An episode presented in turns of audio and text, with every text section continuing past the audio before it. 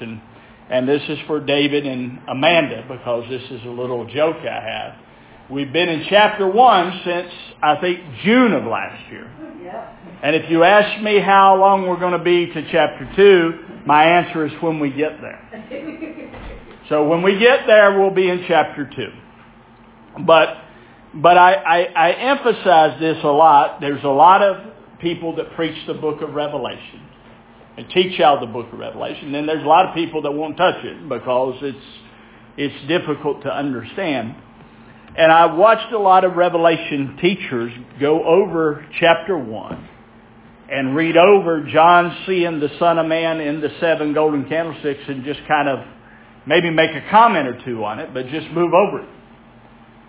And I believe that is the foundation of the whole book. And if you miss the Son of Man in the candlesticks, you may miss the whole book.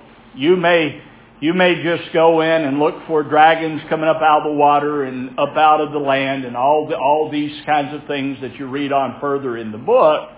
But and, and hopefully we'll address them at some point. We'll see how the Lord leads. But the Son of Man in the candlestick is huge because that's your salvation. And, and if I don't understand Christ in me as my salvation, I don't understand salvation.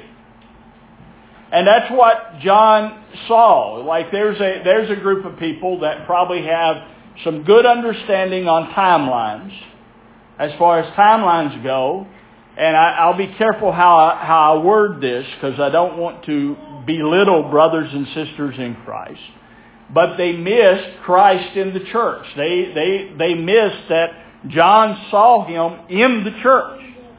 And that one of the things Jesus said is that he was, meaning he was, he is. And people miss that part is, and he is to come. So, so people get wrapped up in he is to come, and they miss the fact that he said he is. And John begins to declare there in the book of Revelation, or right in the book of Revelation, about whom that is. And, and he's writing to a people there and he says he's writing of things that shall shortly come to pass. So, so, so in, in the view, I, I believe the Lord has, has dealt with me, and this is what I believe, and I believe it strongly. Unless the Lord show me otherwise, I'm just going to believe what I believe the Lord's saying to me, is that John was living in a day where these things were getting ready to happen. A lot of the things in the book of Revelation, but he's teaching a people that Christ is in the church. And he's not just saying he's in the church, he's saying he's in the church in fullness. I mean, that's, that's what the description is dealing with there in Revelation chapter 1, is the fullness of Christ, is the fullness of God in Christ in seven golden candlesticks. And he calls them golden candlesticks. He sees them as gold because they're exhibiting the nature of, of Christ. And we're, we've been dealing with since last week eyes as a flame of fire. So in Revelation chapter 1, and you can read, I won't read everything there. I've read it and read it and read it. But in, in chapter 1, it says that his eyes and his head, verse 14, his head and his hair were white, like wool. As white as wool, white as snow, and his eyes were a flame of fire. So what were his eyes? A flame of fire. Now, consuming fire, that's it, Calvin. And and and that'll probably be next week or the week after that. Okay, so you you may may touch it today. It's in the notes. I don't know if I'll get that far. If I do, we're probably here for a long, long time, and I'll, and I'll try to be mindful. Okay, so just a review of last week, and I and I'm not even going to read one ten through twenty, but you need to read one ten through twenty because John turned to see the voice, and having been turned or being turned, he saw so when he heard the voice, he turned and saw. And this, and this is the foundation of Christ being revealed is when you hear the voice of God, turn to see the voice. And sometimes when you turn to see the voice, it's going to cost you, folks. I'll be, I'll be honest with you. It's going to cost you. It may cost you friends, relationships, your, your, your status. It may cost you. But it'll be worth it. Because he's going to fill you. So you turn, you see the voice, and you see, and he, when he saw the voice, he saw seven candlesticks, but, but, and we could get lost in the candlesticks, but in the candlesticks, he saw one, like the Son of Man. And, and he gives a description of him, just like we say, with hair white as wool, eyes as a flaming fire, feet as if they had burned, uh, burning brass in a furnace, a robe down to his foot, girt about the chest with a girdle, and out of his mouth coming a two-edged sword. And John says, when he saw him, I left off, his face was shining as the sun. And John sees him and he falls at his feet as dead. And Jesus lays his hand upon John. And John, John is raised up through the power of God. Glory to God. Amen. And that's what that's dealing with. And he starts to lay out there, kind of give you an idea that, that the, of the symbolism and, and, and imagery that's in the book of Revelation, because he tells you the seven golden candlesticks are the seven churches of Asia. And then the seven angels that's in his right hand, and I kid around sometimes, Amanda, and I say, if, if you if, are seven, the seven stars in his right hand are seven angels. If you had seven stars in your right hand, you got a really big hand. Because stars are huge, right? So, so you got to see the imagery here, the imagery of what's being said. And see, see, and, and you have to understand this by the Spirit of God. You can read this and, and try to, to say that, well, I believe this is what it's going to say. But God has given us His Spirit that we, we would know. And then we have to question if we don't know, why don't we? And, and, and I, got a, I got an answer for Brother Calvin. He mentioned something last week. I don't know what he's searching, but I got an answer because I made a comment to you, brother about how the Lord has dealt with me through the years and and sometimes it's or I've wanted to understand something. Sometimes it's taken a real long time before I saw it, and there's many things I haven't seen. And and I was driving out of here last week, and it's just like it was just answered in my heart. Why? Because God has to lay ground in your heart. So He'll take something and lay it in your heart, and then He builds on what he's laid. And sometimes we want the whole thing, but see, God is like a, a, a, a wise master builder. And as a wise master builder, he just lays and lays another piece and lays another piece to bring the perfect image. And I saw that going down the road after I left here. You know, kind of the answer why why this works. Why, Lord, does it work this way. It's not necessarily God trying to withhold things from us. It's just He works by laying. Correct. Layers. Foundation. And you even see it in His creation. You take an onion and what is that onion? It's layers. An apple's layers. You realize that you have the outer skin.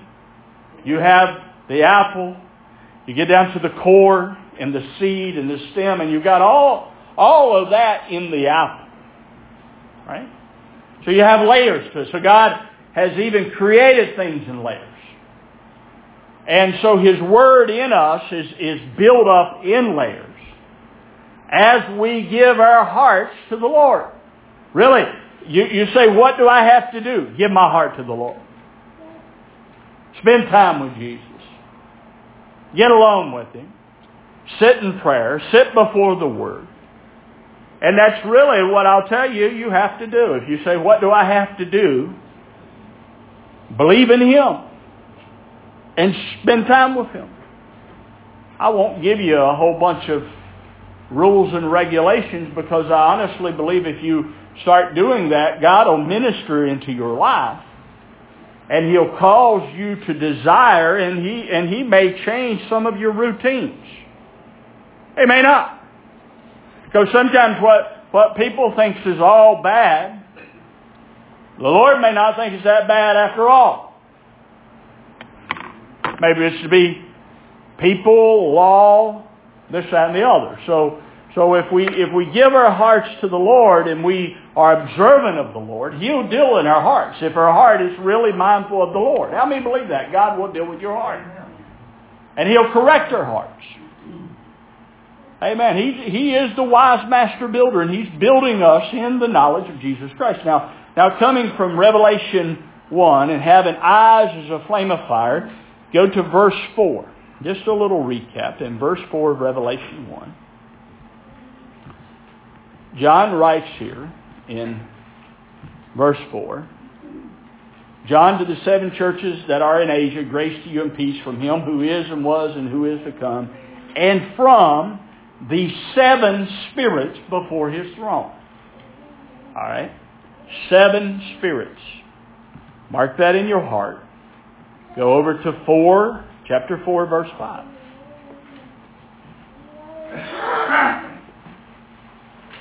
And says, Out of the throne proceeded lightnings and voices and thunders, and there were seven lamps of fire, seven lamps of fire burning before the throne. You can even call that the seven candlesticks, because what's a candlestick? A lamp of fire, right? And you and and about the throne, which are the, the, the light of the lamps, the light there, the were what? The seven spirits of God. Seven, seven lamps of fire around this throne, which are the seven spirits of God. So we have seven spirits of God, seven lamps of fire that are the seven spirits of God. And then flip over to chapter 5. And in chapter 5, John sees the Lamb, the Lion of the tribe of Judah, and he, and he is weeping because no one's worthy to open the book. In verse 4 he said, And I wept much because no one was found worthy to open the book or to look thereon. And one of the elders saith unto me, Weep not. Behold, the Lion that is of the tribe of Judah, the root of David, have overcome to open the book and the seven seals thereof. And I saw in the midst of the throne of the four and of the four living creatures and in the midst of the elders. Now, now, now stop here and think for a moment. He sees in the midst of the throne. He sees in the midst of four living creatures. He sees in the midst of the elders. The Lamb in, uh, in the midst of all of them. The Lamb standing as though it had been slain, having seven horns and seven eyes, which are the seven spirits of God, sent forth into all the earth. And I, and I spoke to you last week about seven. Seven's dealing with completion and fullness. God rested in, in the creation story back in Genesis God rested on the seventh day. Seventh day it was complete. The seventh day it was, you know, it was a day of rest. And here are seven churches of pure gold. And in the midst of them is why they're, they're, they're, called, they're said to be pure gold. Because when we're, we're going to get into this in the coming weeks, when he gets into those seven churches, he's got some issues with them. But in those seven churches are, or is, the Son of Man in all of them. He's in all of them. Because God is Spirit. So He's in all of them. And He's, and He's revealed a particular way. And we're dealing, like I said, with eyes as a flame of fire. Flip back to Malachi 3. Malachi 3. And Still yet we're in a little review. Malachi 3 says, Behold, I send my messenger, and he shall prepare the way before me. And the Lord whom you seek shall suddenly come to his temple, the messenger of the covenant whom ye desire. Behold, he cometh, saith Jehovah of hosts. But who can abide the day of his coming? Who, who shall stand when he appeareth? For he is like a what? Refiner's fire and a fuller's soap. And he will sit as a refiner and purifier of silver, and he will purify the sons of Levi, and refine them as gold and silver, and they shall offer unto Jehovah offerings in righteousness. Then shall the offering of Judah and Jerusalem be pleasant unto Jehovah as in the days of old, as in the ancient years. Why, why Judah? Why, why, why Judah? Why didn't he, why didn't he use Reuben? Why didn't he use one of the other tribes? Because Jesus is the lion of the tribe of Judah. Glory to God. And the Lord whom you shall seek shall come to his temple and sit as a refiner's fire. John the Baptist said, I need baptize you with water. But he that is coming is going to baptize you with the Holy Ghost and fire. Do you think these two scriptures just might go together?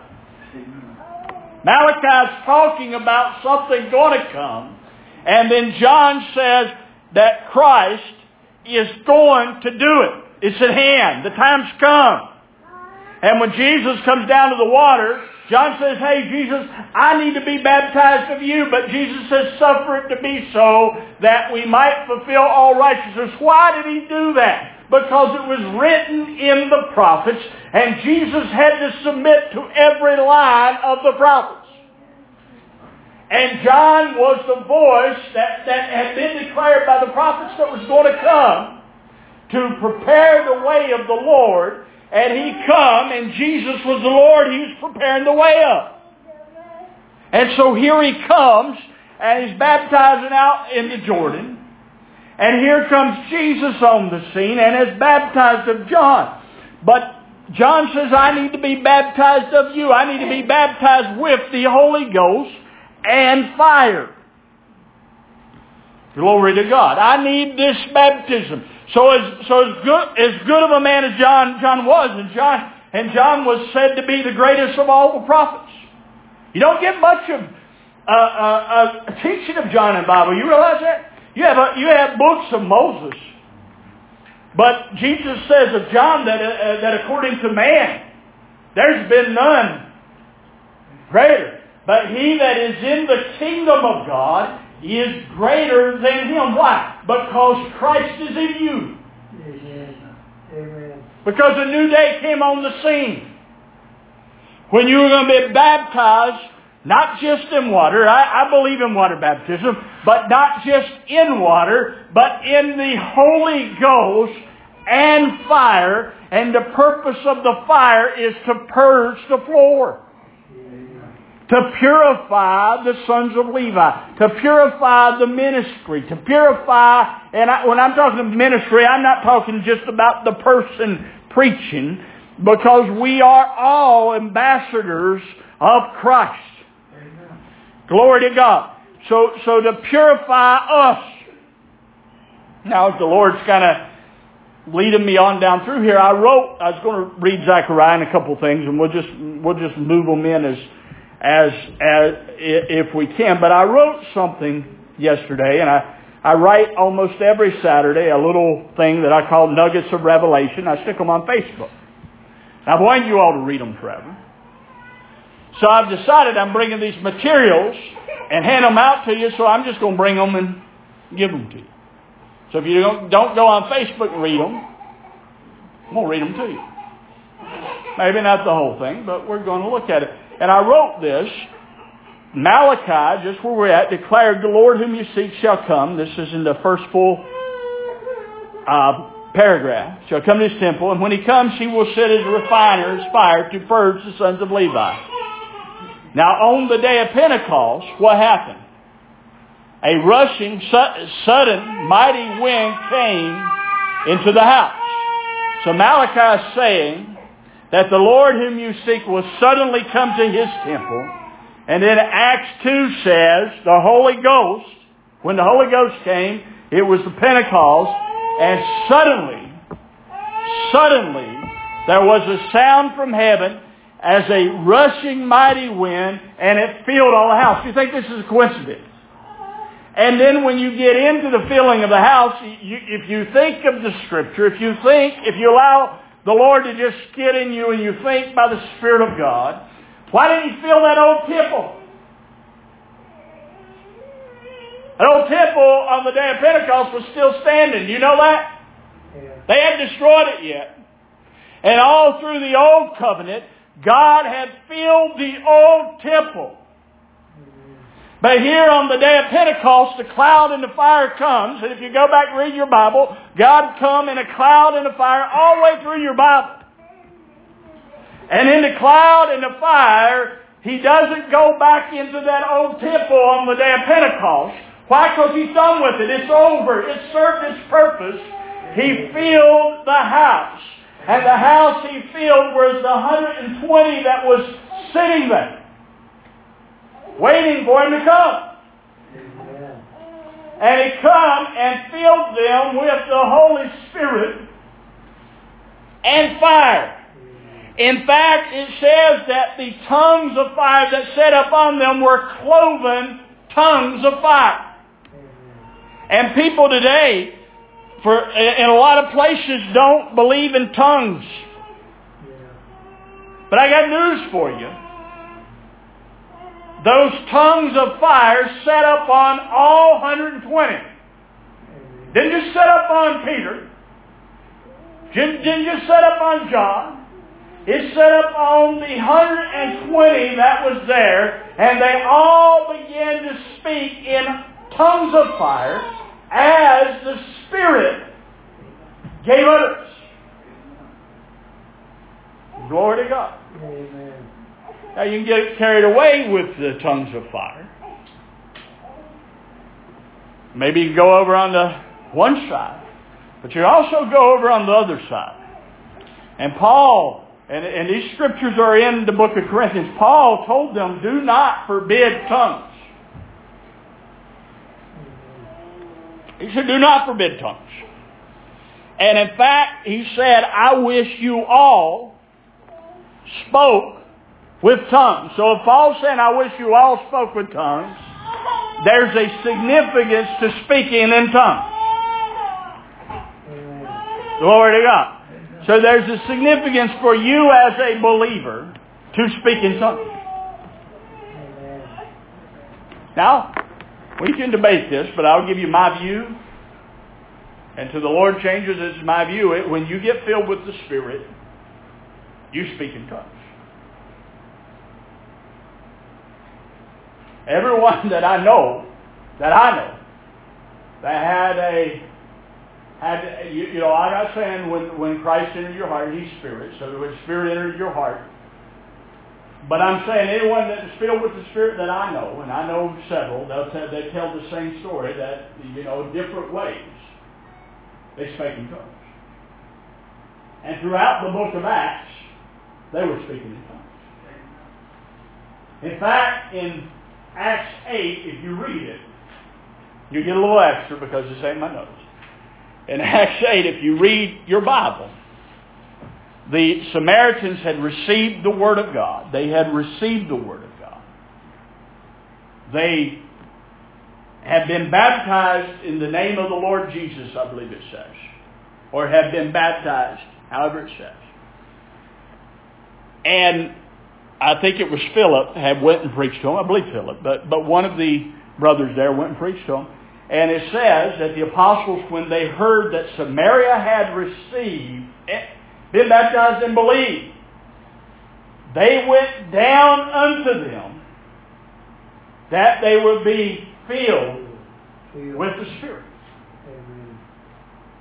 So the apostles thought it was so important that after they believed, they went down with them and laid their hands on them, that they would be filled with the Spirit. And there's a, there's a word in there that they received it. Amen.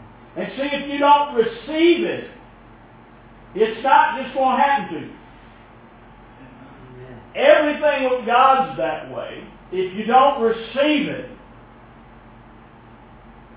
it just doesn't just fall off trees and hit us in the head.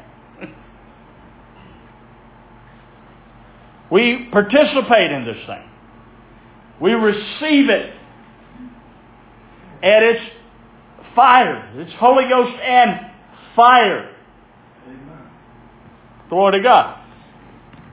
So he's going to sit, and I'll get down to, ver- to, to paragraph 2 on this paper. Now, I want to ask you, what does a refiner's fire do to gold and silver? It removes, it removes dross and impurities to bring forth pure gold or pure silver.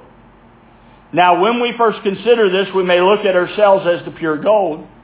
I want us to be careful there, I wrote. I want us to point to what or who is in us. Paul writes that we have a treasure in earthen vessels, 2 Corinthians 4 and 7. You have this treasure in. So you got a treasure in you. And who is Christ Jesus the Lord? He's the gold that comes forth. He's the image that we're transformed to, into. If you don't understand that, and, and, and I think this is a big, big deal in Christianity. It's been a big deal in my heart. We've thought Christianity is about us just being good people. Haven't we? Oh, to a certain degree. Dress right, act right, look right, be good. That's far short of what Christianity is really about. Far short. Far. When, when they come to Jesus, he told him, good master, what did he say? He said, there is none good but one, and that is God.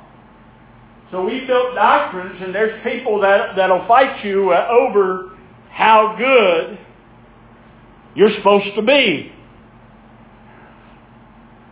So don't, don't misunderstand me. And God is after perfection in you. So when I say this, but it's not your goodness. It's His. That's why Christ is in you. That's why you, that's why John turned to see the voice, to see the one that's in him, and being turned, saw seven golden candlesticks, because he saw the image of Christ appearing in the candlesticks. And see, when the image of Christ begins to appear in us, it transforms our soul. And when that thing starts happening in you, I'm telling you, for, as a witness of it, you won't want nothing else. I'm telling you the truth.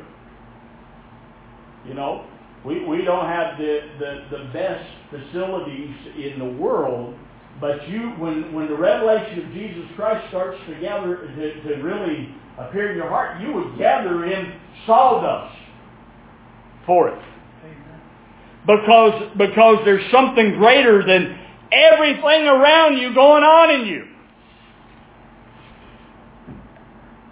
It's happening in you, and it, and it, and it gets in you, and you go, my Lord. That's, that's what Peter and Paul and these brothers were talking about. Glory unspeakable. I don't even have the right vocabulary to declare what's happening on the inside. And it gets real. And it begins to change your very life.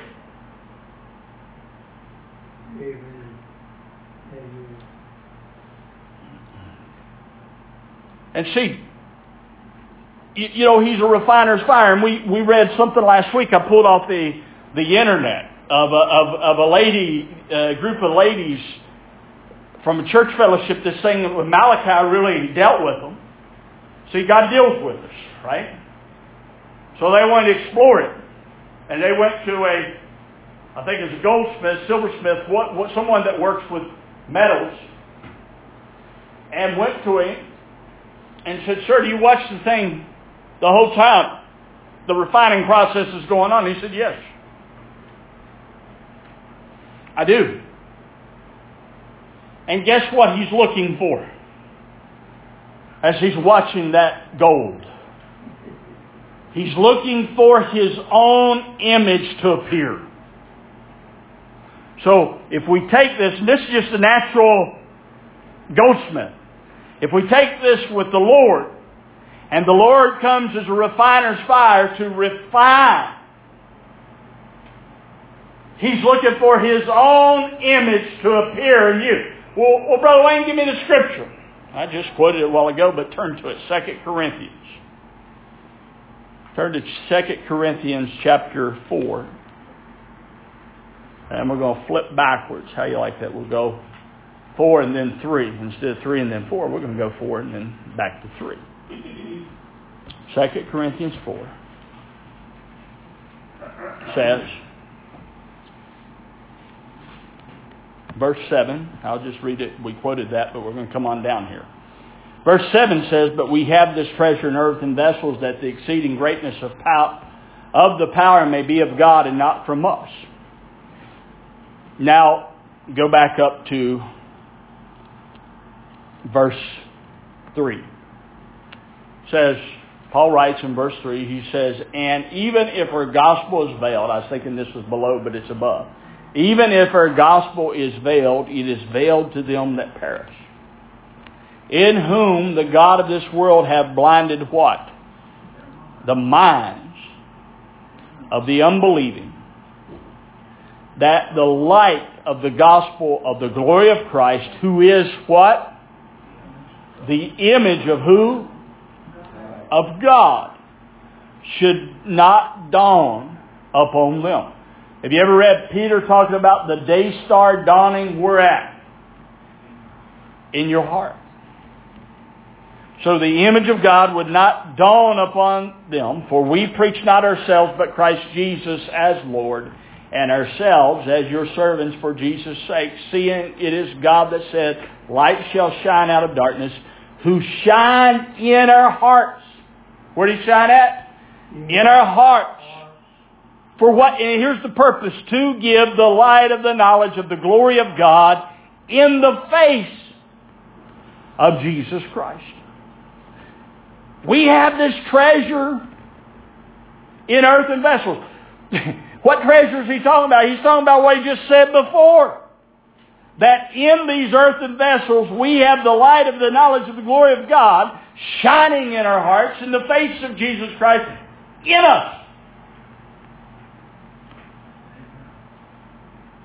Glory to God. Now flip back to chapter 3. Chapter 3. And you should read the whole chapter, but I won't. He says, verse 14, here again's the minds. But their minds were hardened, according to this translation, or blinded. For unto this day, at the reading of the old covenant, the same veil remains, it not being, it not being revealed to them that it is done away in Christ. Okay, and he's dealing with, in that day, he's dealing with the with the Jews that that the in the reading of the old covenant, it's not revealed to them. It's done away in Christ. They're just going on about the ritual of the old covenant. They're they're still offering sheep. They're still doing their thing, and yet it's done away. All right. But unto this day, whensoever Moses read, a veil lieth upon their heart. Notice how this sounds with Revelation 1. But whensoever it shall turn, the heart shall turn to the Lord. The veil, what's taken away? The veil that's upon their heart, the veil of flesh, the veil of carnality is taken away. Now the Lord is, is what? That Spirit. And where the Spirit of the Lord is, there is liberty. But we all, with unveiled face, beholding as in a mirror the glory of the Lord. What are we beholding? We're not holding ourselves, we're holding the glo- beholding the glory of the Lord, are transformed into the same image from glory to glory, even as from the Spirit of the Lord, or through or by the Spirit of the Lord. This is why He sits as a refiner's fire to transform you into the same image. And, and, and in, the, in the document I wrote that I put on Facebook, I talked about how, how the tongues of fire come. And in the tongues of fire, you, you know, why, why, why, why tongues? What does the Apostle James write is the most unruly part of us? Our tongues. So why tongues? He takes over your most unruly part and takes it over and, and utterance comes out of you that's not of you and which, which man doesn't like that anyway. Utterance comes that's of God. And not only, you, you know, it's, it's a heavenly language. And not only does you now have this heavenly language going on, it'll start transforming even what you say. It'll start changing your mind. And Apostle Paul, I, I, I love what he says. Uh, 1 Corinthians uh, chapter 2. Flip to 1 Corinthians chapter 2.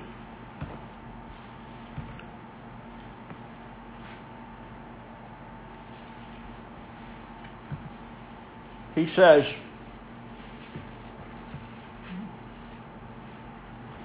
in verse 1, in the King James Version, And I, brethren, when I came to you, came not with excellency of speech or of wisdom declaring unto you the testimony of God. For I determined not to know anything among you save Jesus Christ and Him crucified. And I was with you in weakness and in fear and much trembling. And my speech and my preaching was not with enticing words of man's wisdom. This thing stuck out to me probably this week more than it ever has. Enticing words. It just hit me, Bob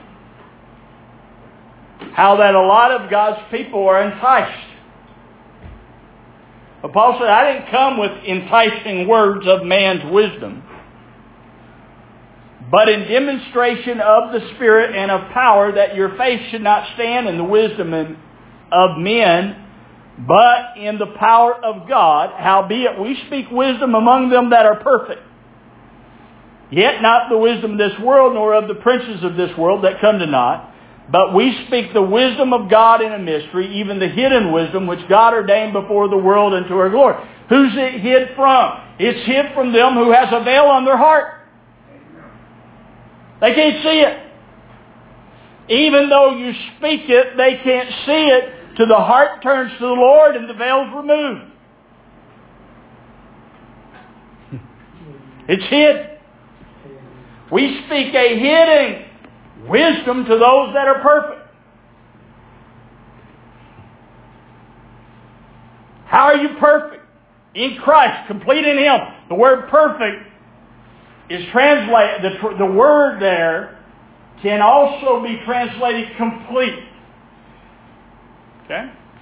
Your completion, your perfection's in Christ. That's why Paul can say in one place you're perfect, and then he can say in another place that I'm not already perfect, but I press toward because your completion and perfection is in Christ. And you see that you're perfect in Him or complete in Him through His work. And now you're pressing toward what His work's done. See, the gospel becomes His work, which is what it should be anyway, right?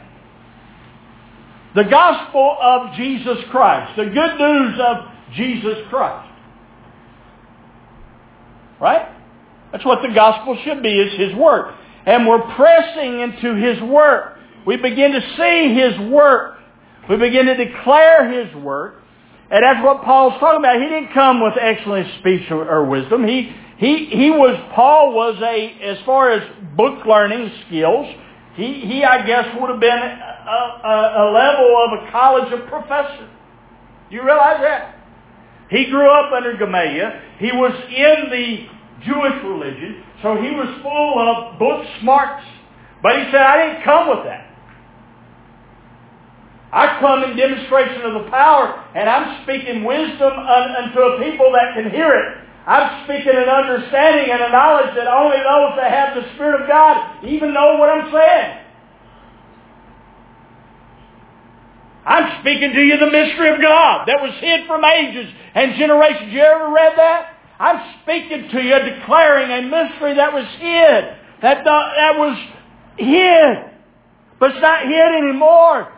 It's being revealed by the Spirit Christ in you, the hope of glory, that you might be transformed. The reason He's got to be revealed is so you be transformed and you can bear His image in the earth.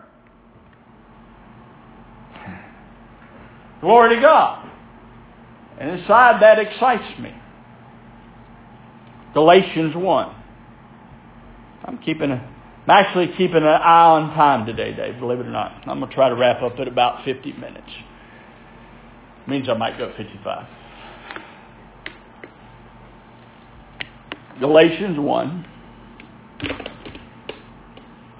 Paul says in verse 11, he says, But I certify you, brethren, that the gospel which was preached to me is not after man. For I neither received it of man, neither was I taught it, but by the revelation of Jesus Christ. For you have heard of my conversation in times past in the Jews' religion, how that beyond measure I persecuted the church of God and wasted it, and profited in the Jews' religion above many my equals in mine own nation. See, he, he was he was above his brothers in the Jewish religion. I excelled above them but, but being more exceedingly zealous of the traditions of my fathers, but when it pleased God, who separated me from my mother's womb and called me by his grace to reveal his son in me, not to me, but in me, that I might preach him among the heathen or the nations, immediately I conferred not with flesh and blood so Paul was preaching, declaring from Christ revealed in him. He wasn't preaching something that someone else, he didn't, he, and he made a point. I didn't go up to the other apostles for some time. He makes a point that Peter never taught me what he, what he saw. Peter never taught me what he believed. He's making a point of that that God revealed His Son in me. Not just to me. I didn't just believe Jesus was Jesus. This Jesus that walked the shores of Galilee, this Jesus that healed the multitudes, this Jesus that died and rose from the dead, Paul is saying is being revealed in him.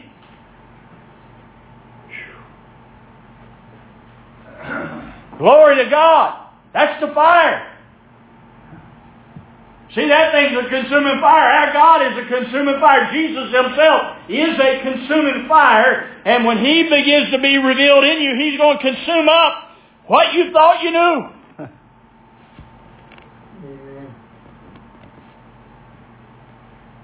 He's going to transform you. Your mind, what you thought the Bible said.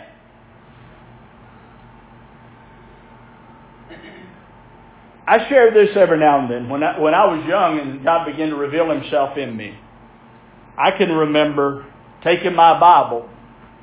It was dealing with Matthew 24. And in, I'm reading through Matthew 24, and I'm a young man working in computer cells up in Reston, Virginia, in inside cells at the time. And I'd read whenever I, I, I, I had a chance, so I'm reading. And I could just see the cross. It was just like the cross just blew up in front of me. I knew what everybody preached there. I took my Bible and slammed it. and ran out in the stairwell and started praying. Something like, Dear God, I don't know anybody that believes this. I don't remember the exact words I said, but it was along that line. I don't know anybody believes what you what I believe you're showing me. And what am I going to do with it? And then I start praying, don't let me be wrong. Don't let me be false. Don't let me be a false prophet, a false teacher, because I've heard all those things. And I start crying before the Lord. Just giving you my heart. And we, we can say we're, we're done this morning as far as recording, because I'm just giving